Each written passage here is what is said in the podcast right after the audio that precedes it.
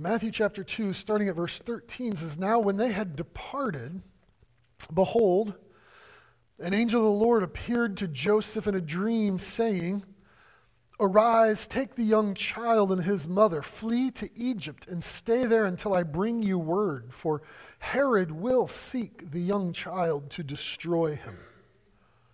When he arose, he took the young child and his mother by night and departed for Egypt, and, there, and was there until the death of Herod, that it might be fulfilled which was spoken by the Lord through the prophet, saying, Out of Egypt I called my son. Then Herod, when he saw that he was deceived by the wise men, was exceedingly angry, and he sent forth and put to death all the male children who were in Bethlehem and in all its districts, from two years old and under, according to the time which he had determined from the wise men. Then was fulfilled what was spoken by Jeremiah the prophet, saying, A voice was heard in Ramah, lamentation, weeping, and great mourning Rachel weeping for her children, refusing to be comforted because they are no more. Now, when Herod was dead, behold, an angel of the Lord appeared in a dream to Joseph in Egypt, saying, Arise, take the young child and his mother, and go to the land of Israel, for those who sought the young child's life are dead. Then he arose and took the young child and his mother and came into the land of Israel. But when he heard that Archelaus was reigning over Judea instead of his father Herod, he was afraid to go there. And being warned by God in a dream, he turned aside into the region of Galilee. And he came and dwelt in a city called Nazareth, that it might be spoken, or that might be fulfilled, which was spoken by the prophets. He shall be called a Nazarene.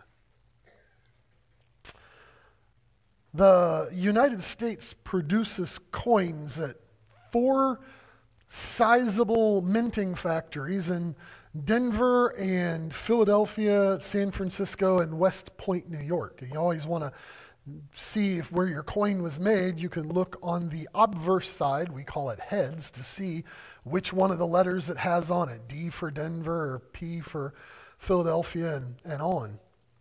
With about 28 billion coins in circulation, the U.S. has to mass produce its currency as well as doing special collectible coins.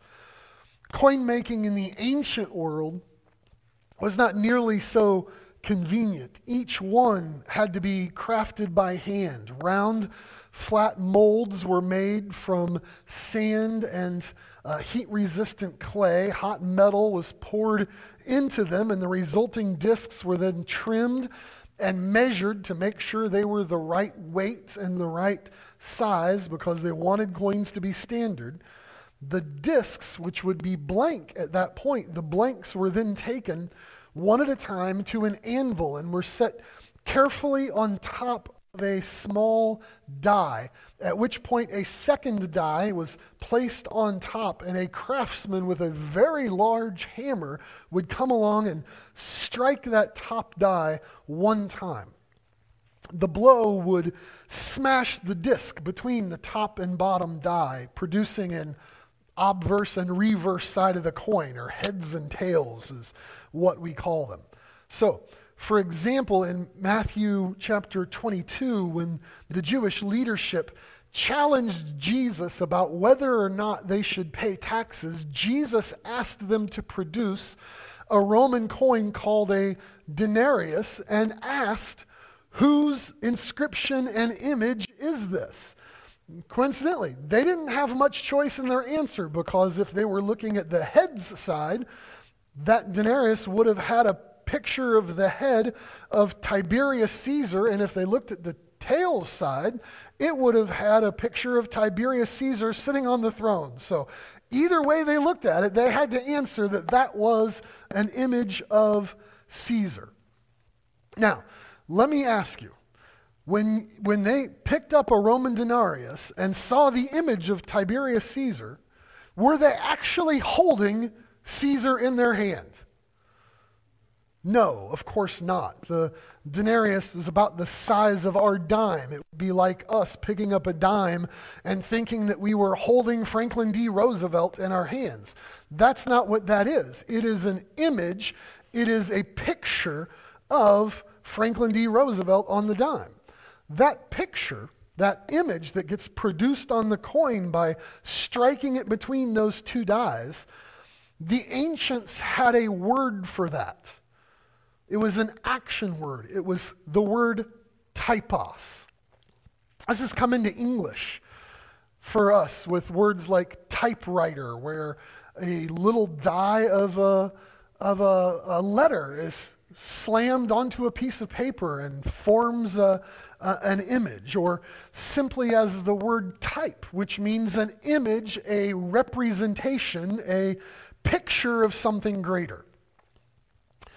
If you've been reading Matthew's gospel, and I hope you have, then you know that frequently he tells us about the events of the life and ministry of Jesus and says that it was fulfilled which was written in the prophets. Four times, just in Matthew chapter 2, four times he says that the events of the life of Jesus fulfills what was said in the Old Testament. The first time we talked about last week, up in verses 5 and 6, Jesus fulfilled the promise of the prophet Micah that the Messiah would be born in Bethlehem.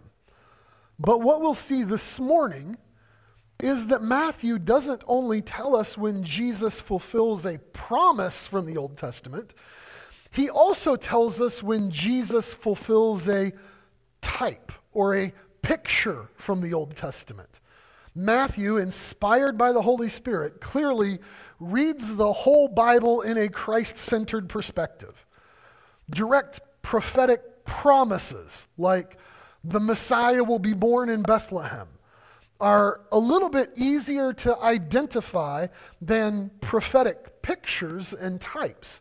And yet we know that types or pictures of Jesus are found throughout the Old Testament scripture. We talked about some of them this morning in the adult Sunday school class. The, the sacrificial system is a type of the greater sacrifice that Jesus will make. The, the Passover lamb is a type of the blood of Jesus sacrificed for us so that when God sees the blood, he will pass over us. Paul tells us in Romans chapter 5, verse 14, that Adam was a picture of Christ. He says he was a type of him that should come.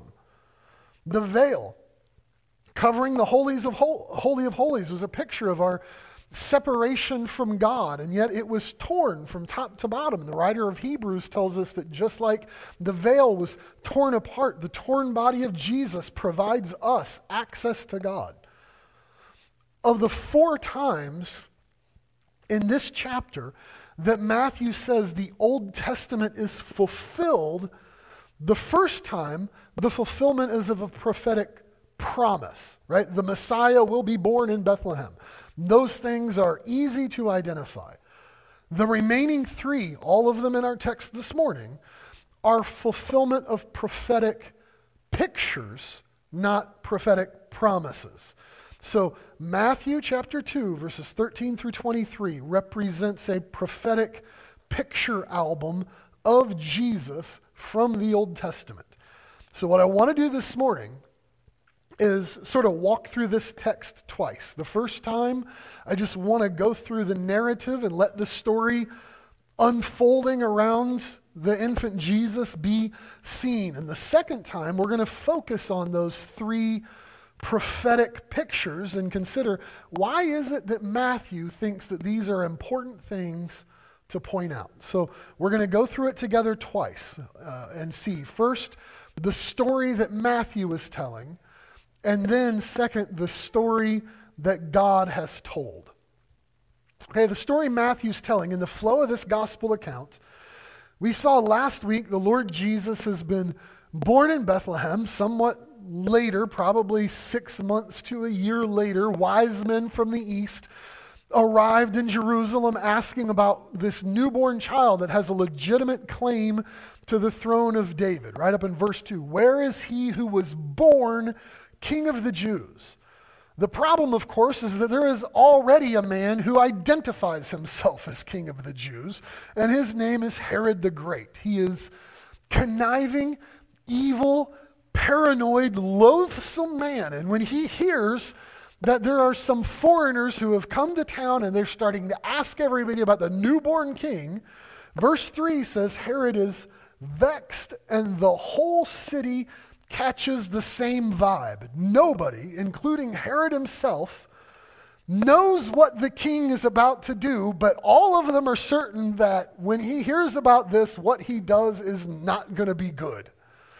And so, he asks the chief priests and scribes up in verse 4 where is the Christ or the Messiah supposed to be born? And he's told very straightforward in Bethlehem. Right? They quote Micah chapter 5, verse 2, one of those prophetic promises. This case, the Messiah will be born in the city of David. Now, note, just as a side note, nothing here tells us that the Jewish leadership, when they hear that someone's asking about the birth of the uh, Messiah King, son of David, and that they know it should be in Bethlehem, the Jewish leadership does not rush down to Bethlehem to find him. They don't care. They're just answering Herod's question. And we noted last week that Herod hatches a, a two part plot.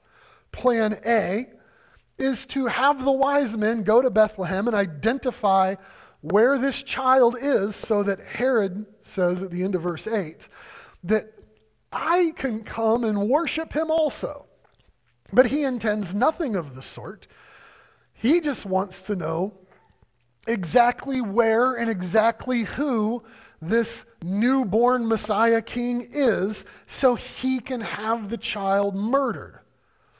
Plan B, just in case the Magi are unable or unwilling to provide him the information to identify this child, he asks them, When did the star appear? So he knows a rough idea of the age of this newborn child. And he'll just have all of the baby boys around that age murdered, hopefully getting the newborn king with.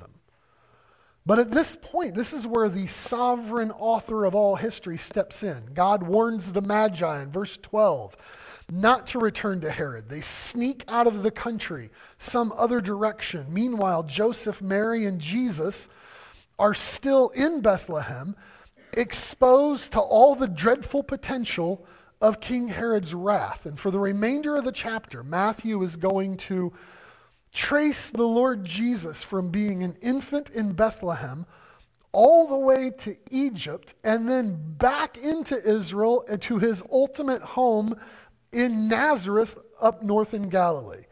He unfolds this story in three parts. He describes the son of Mary exiled in verses 13 through 15. Now, when they, that is the wise men, had departed, behold, an angel of the Lord appeared to Joseph in a dream, saying, Arise and take the young child and his mother, flee to Egypt, and stay there until I bring you word for Herod will seek the young child to destroy him. And when he arose, he took the young child and his mother by night and departed for Egypt and was there until the death of Herod, that it might be fulfilled which was spoken by the Lord through the prophet, saying, Out of Egypt I called my son. Whatever comfort Joseph and Mary took from the visit of these magi, it was short lived.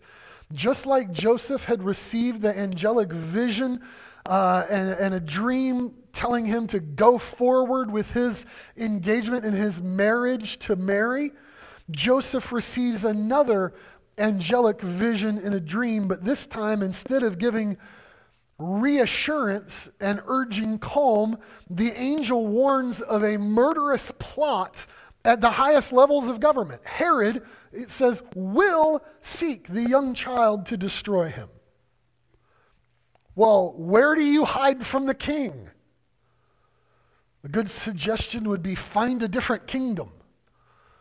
And of all places, Egypt is the best possible option. It is about 75 miles from Bethlehem to the border of Egypt. This will mean Joseph and Mary, as far as they have traveled already from their home in Nazareth to get to Bethlehem, are going to travel even that distance further to get to Egypt.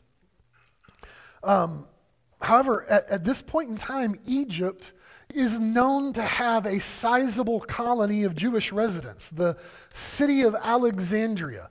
The same city where the Old Testament was translated from Hebrew into Greek is well known as being hospitable to Jews. It's not certain, but I think it's very likely that that's where Joseph heads with Mary and the child Jesus. The greatest advantage to that is it is well outside the domain uh, and influence of King Herod. And if Alexandria is where they went, it's a journey closer to 350 miles for them to get there.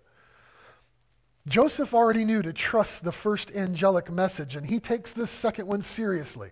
The warning that Herod will seek the young child is easily translated Herod is about to seek him. There is this impending certainty. This danger is not just potential, it's coming, it's on the verge of arriving. And the description in verse 14 is that it's going to happen without delay. Joseph gets the dream. He wakes up and he takes the child and his mother almost certainly that night and leaves for Egypt.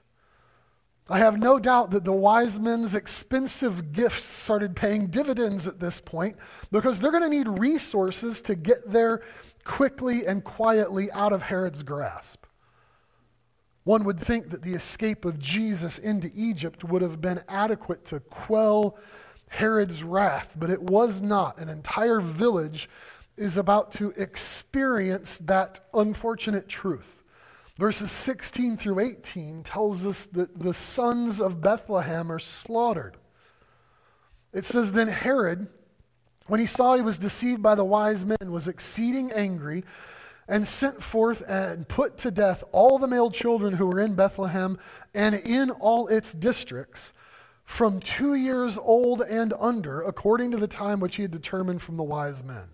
Then was fulfilled which was spoken by Jeremiah the prophet, saying, A voice was heard in Ramah, lamentation, weeping and great mourning, Rachel weeping for her children, refusing to be comforted because they are no more. This part of the Nativity story doesn't show up on holiday greeting cards. It's, it's not included in cartoon television specials or gets acted out at grade school pageants. King Herod, Rome's puppet monarch, sends soldiers under his command to do their most wicked work. What unimaginable horror had to befall the residents of this village and the surrounding area when the ground begins to shake as Roman soldiers descend on Bethlehem and start tearing infants and toddlers away from their mother's arms. Now, I just want to address the complaint is sometimes made here by those who don't believe the Bible is reliable that there's no such slaughter of the innocents that could have happened because there is no historical record in the life of Herod saying that he did this. No historian takes pen in hand and describes these events. But first, if you've watched the news of events unfolding in Israel where Hamas terrorists did exactly this, murdering infants, or our own recent history of school shootings, you know that such depraved potential exists within humanity. Herod is not immune to it. Second, as the horrific events of this scene describe, as, as horrible as they are, it would have been something that hardly caught the notice of historians. Those who document history tend to take what we call a great person's perspective, an approach to their writing. We can read about Queen so and so and Prince what's his name. Those are, those are great people, but we don't read about handmaids and ditch diggers. We know Herod murdered his wife and murdered his mother in law and murdered his own son, a couple of his own sons because that is a great person killing and interacting with other great people. But the events in Bethlehem, the greatest person has, has already escaped secretly. And the rest of the people in little Bethlehem are not, historically speaking, great people. Like, we would not ex- necessarily expect to see this recorded in history. Also, because statistically speaking, it's probably smaller than you expect. Based on the estimated size of little Bethlehem and the likely birth rates, the number of children murdered here is probably between 10 to 20. And in no way does that whitewash this scene and make it any less horrific if you're one of those families or if you're from this village, but it just makes it historically less significant than what we would expect to find recorded. Before moving on, let me just say we still live in a world that is indifferent to infant life. If you find this account of murdering 10 to 12 children infuriating or heartbreaking, how much more should you react to the heartless abortion of up to 600,000 babies every year in the U.S. alone? Verses 19 through 23 is the third part of Matthew's story. The Son of God is protected. This child Jesus is not going to grow up in Egypt.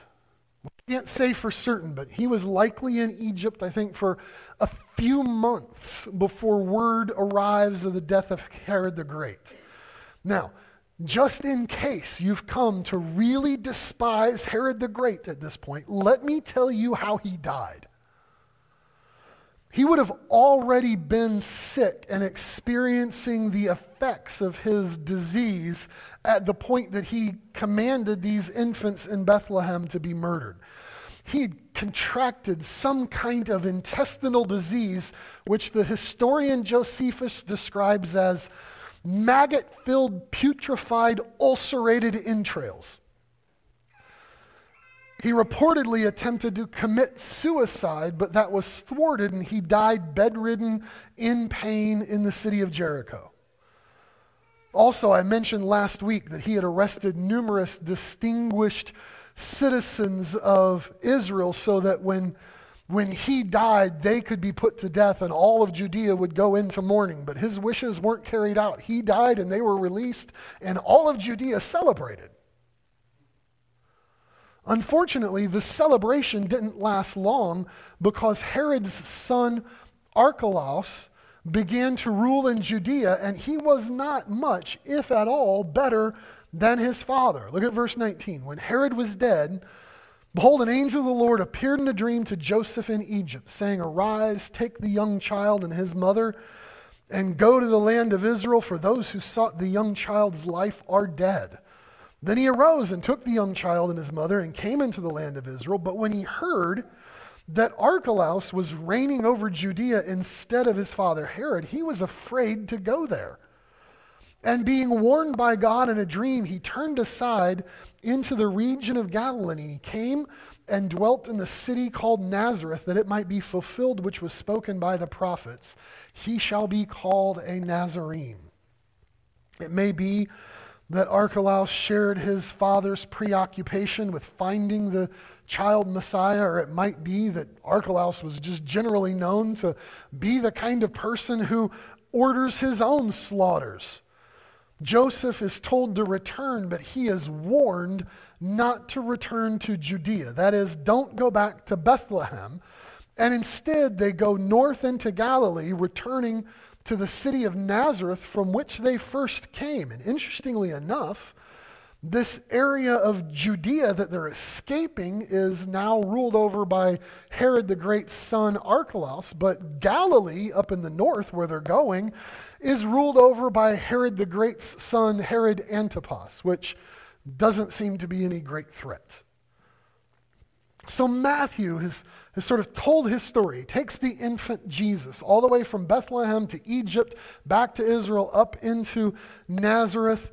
And it sets the stage for the ministry of Jesus to begin. In chapter 3, verse 13, it'll be an adult Jesus leaving Galilee and Nazareth and moving south toward Judea.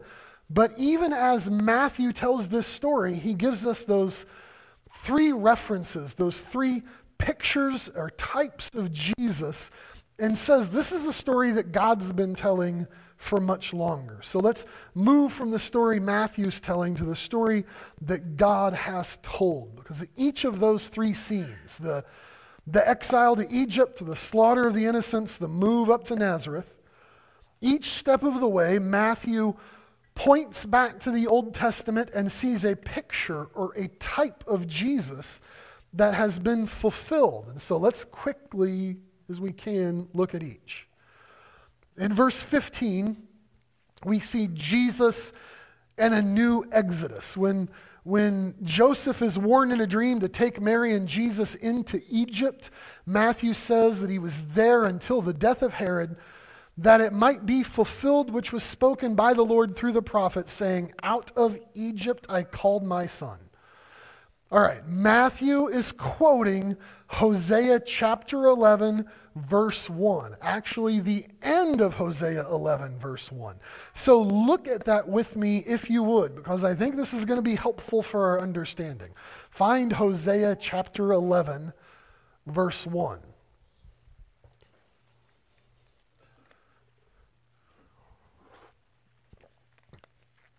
When you find it, you'll see that Matthew has quoted the last part of verse 1, the whole verse 1 says, When Israel was a child, I loved him, and out of Egypt I called my son.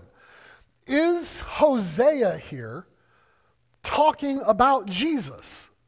Well, not really. Think about what you know about the prophet Hosea. Hosea is the one who was told that you need to go marry a prostitute and love her and know all the while she's going to be unfaithful, just like the children of Israel have been unfaithful to God. At one point, Hosea literally goes and purchases his own wife out of sexual slavery. And it's just a heartbreaking picture of his enduring love, even in the face of her unfaithfulness. And similarly, the nation of Israel he says, was in this covenant relationship with God who drew them out of slavery. But were they faithful? Well, look at what Hosea says. This is quoting God. Hosea 11, verse 1 When Israel was a child, I loved him, and out of Egypt I called my son. As I called them, so they went from them. They sacrificed to the Baals and burned incense to carved images. Y'all, I don't want that to be about Jesus sacrificing to Baals and burning incense to carved images. Despite God calling Israel here my son and saying, I brought them out of Egypt, they were not faithful. They were not obedient. And so now, Matthew tells us God has sent his son Jesus into Egypt to bring him out of Egypt, and faithfulness and obedience is going to be found through him alone. He is the perfect fulfillment of everything that God required, everything that the nation of Israel should have done. I've told you before that I want you to remember the truth that Jesus lived for us before he died for us, right? That God required a perfectly faithful and obedient life, and we've all failed. So before dying for our sins in our place, he came and he lived the perfect, obedient life in our place. In that same sense, Matthew is going to show Jesus as the Savior of Israel, but what does he have to do to save Israel who has failed? He's going to come and he's going to live the perfect obedience that they failed to live. So he's going to come out of Egypt, but he's not going to do the things the nation of Israel did. He's going to remain obedient and faithful. Matthew is going to show us Jesus and how he parallels the history of Israel several times as we go through the rest of this gospel. When Matthew quotes Hosea 11, verse 1, that's what he means by it. He's not saying that Hosea gave a prophetic promise about, uh, about Jesus, he's saying that God, through this, has given a prophetic picture of look at what Jesus is going to do. It's a type, it's an image. It's just like a, a coin with the president's face, and we can all agree look, that's not the president, but it tells us something about what the president looks like. Similarly, the Old Testament story of God's grace to Israel, it gives us a picture of what God's grace through Jesus looks like. This is what Matthew starts picking up in these times in his uh, second chapter where he says, This is fulfilling the Old Testament. The next time he does it, we see Jesus and the hope for exiles. After the slaughter of the innocents, in our text in verse 16, Matthew says in verses 17 and 18, that was fulfilled which was spoken by Jeremiah the prophet, saying, A voice was heard in Ramah, lamentation and weeping and great mourning, Rachel weeping for her children, refusing to be comforted because they are no more. Again, Matthew is quoting the Old Testament in a very Christ centered way. Look at Jeremiah chapter 31. He wants us to see how this relates to Jesus. And so this time he's quoting the, the prophet Jeremiah, Jeremiah 31, verse 15. You'll see the quotation there. Thus says the Lord a voice was heard in Ramah, lamentation and bitter weeping, Rachel weeping for her children, refusing to be comforted for her children because they are no more. Now, how does that relate to the slaughter uh, in Bethlehem? I mean, Ramah, which it describes here, is a city, but the city is not the city of Bethlehem. Rachel is a mother, but she's not the mother of any of those infants in Bethlehem. Actually, she was not the mother of any of the children that Jeremiah is describing in Jeremiah 31. Jeremiah is writing about the Babylonian captivity in which the, the children of Israel are carried away into slavery in Babylon. Jeremiah's context is not so much about murdered children as it is the stolen lives of children. And Rachel, who was the wife of Jacob, right? Israel himself.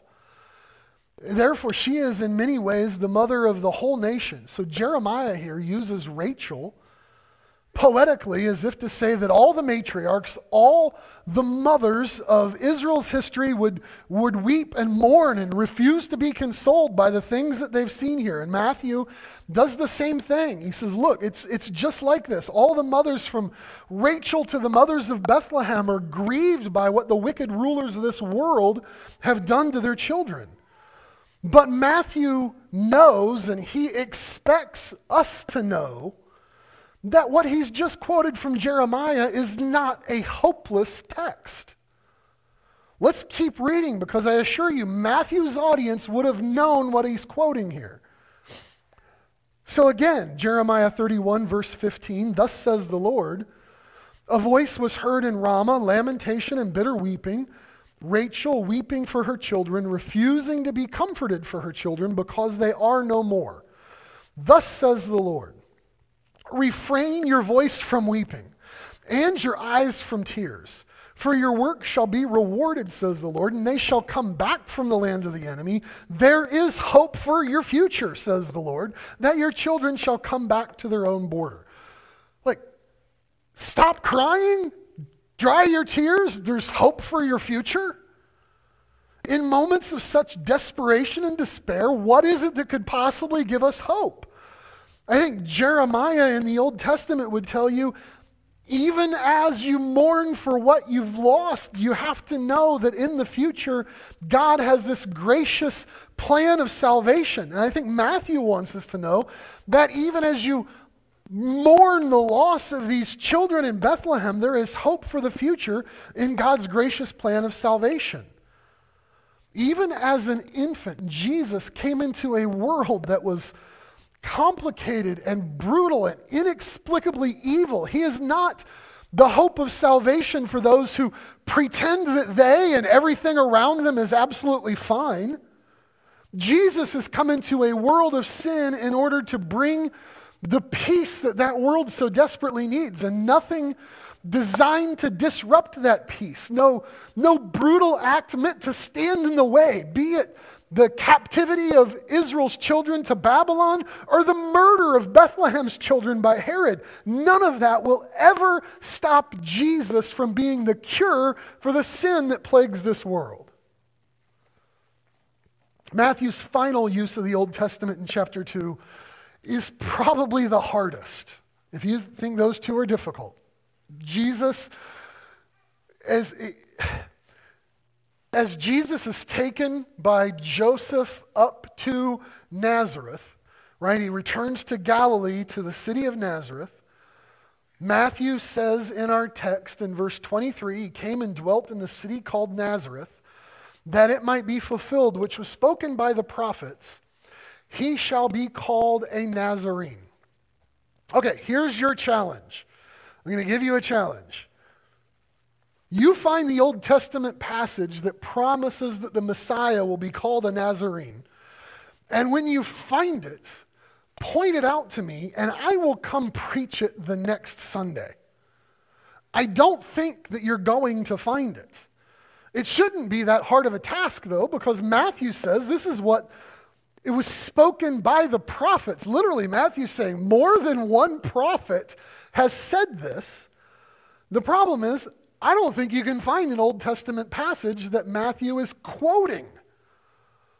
And so there's a couple of common ways that this is explained. First off, some folks say that this word Nazarene sounds a lot like the word Nazarite from the Old Testament. So it means that the Messiah is supposed to be a Nazarite. Now, remember um, Samson in the Old Testament, right? He never, never cut his hair. That was part of a Nazarite vow. Nazarites were never to eat anything from a vine or touch a dead body. Problem is, Jesus ate things from a vine and touched dead bodies. And so he was not a Nazarite, nor is there any Old Testament passage that says the Messiah would be a Nazarite. And so that can't be what Matthew means when he says, He shall be called a Nazarene. Second, some folks point out this word Nazarene sounds a lot like an Old Testament word in Hebrew. It's the word Nazar, and it means branch. And this is better.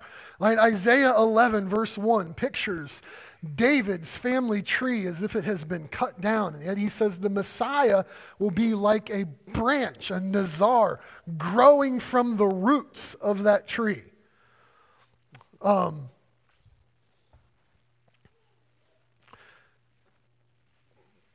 the problem comes in, even though I like this one a lot better, I don't think that's what Matthew means because it is hard to connect the word Nazar in the Old Testament to the name of the city in the New Testament.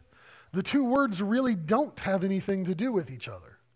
So, mo- most likely, what this is, Matthew intends this as a general statement to say that Jesus will be despised and looked down on.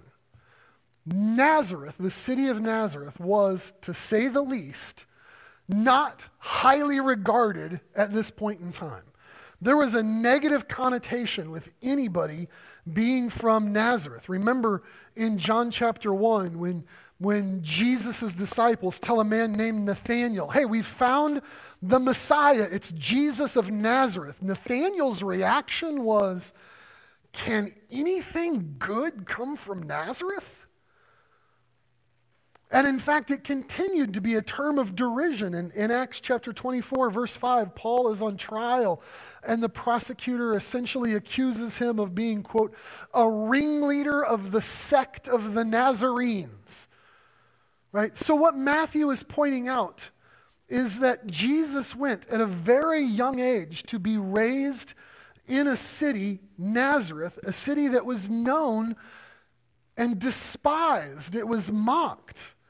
He went on to bear that exact same kind of derision that is implied. And this, this is what the prophets, multiple prophets, said would happen. Psalm 69, verses 19 through 21, speaks of, You know my reproach and my shame and my dishonor. My adversaries are all before you. Reproach has broken my heart. I'm full of heaviness, for I looked for someone to take pity, but there was none, and for comforters, but I found none. They gave me gall for my food, and for my thirst, they gave me vinegar to drink. Clearly, that's about Jesus and Jesus saying, There's reproach, there's shame, there's dishonor. This is how people looked at Jesus.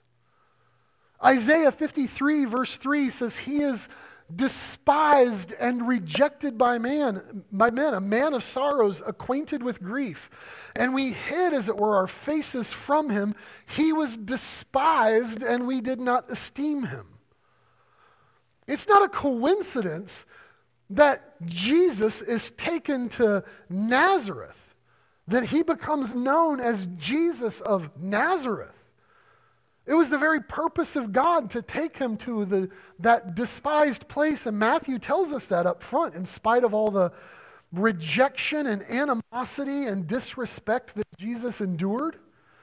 It's the plan of God. If that rejection was not part of the plan of God, then why on earth would he ever be taken to a, a place called Nazareth, which was so hated and rejected? And so, Matthew, as he's telling this story, the life and ministry and the death and the resurrection of Jesus, all the while he's doing that, he continually points us to the story that God has been telling, to say there's a plan and a purpose for everything that Jesus endured. God knows what he's doing because he's been telling this story from the beginning. It is the fulfillment of every Old Testament prophet. Sometimes Jesus fills prophetic promises like the Messiah will be born in Bethlehem.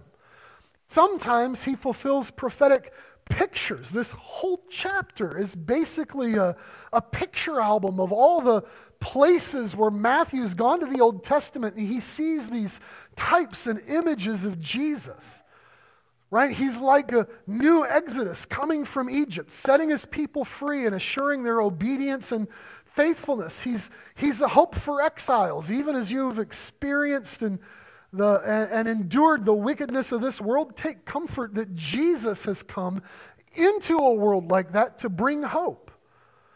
Jesus will be looked down on and despised. The, the Messiah King is willing to associate himself with the lowest, the loathsome. Y'all, that is great news for me because that's what I am. And for my sake, he was despised and rejected and acquainted with grief and not esteemed. Jesus has come to live for us in perfect righteousness and then die on our behalf to give us his righteousness. Matthew, as we go through this gospel, intends for his readers to see that. All the while, he's saying, Yes, here's the story I'm telling you about Jesus, but don't miss the story that God's been telling us from the beginning.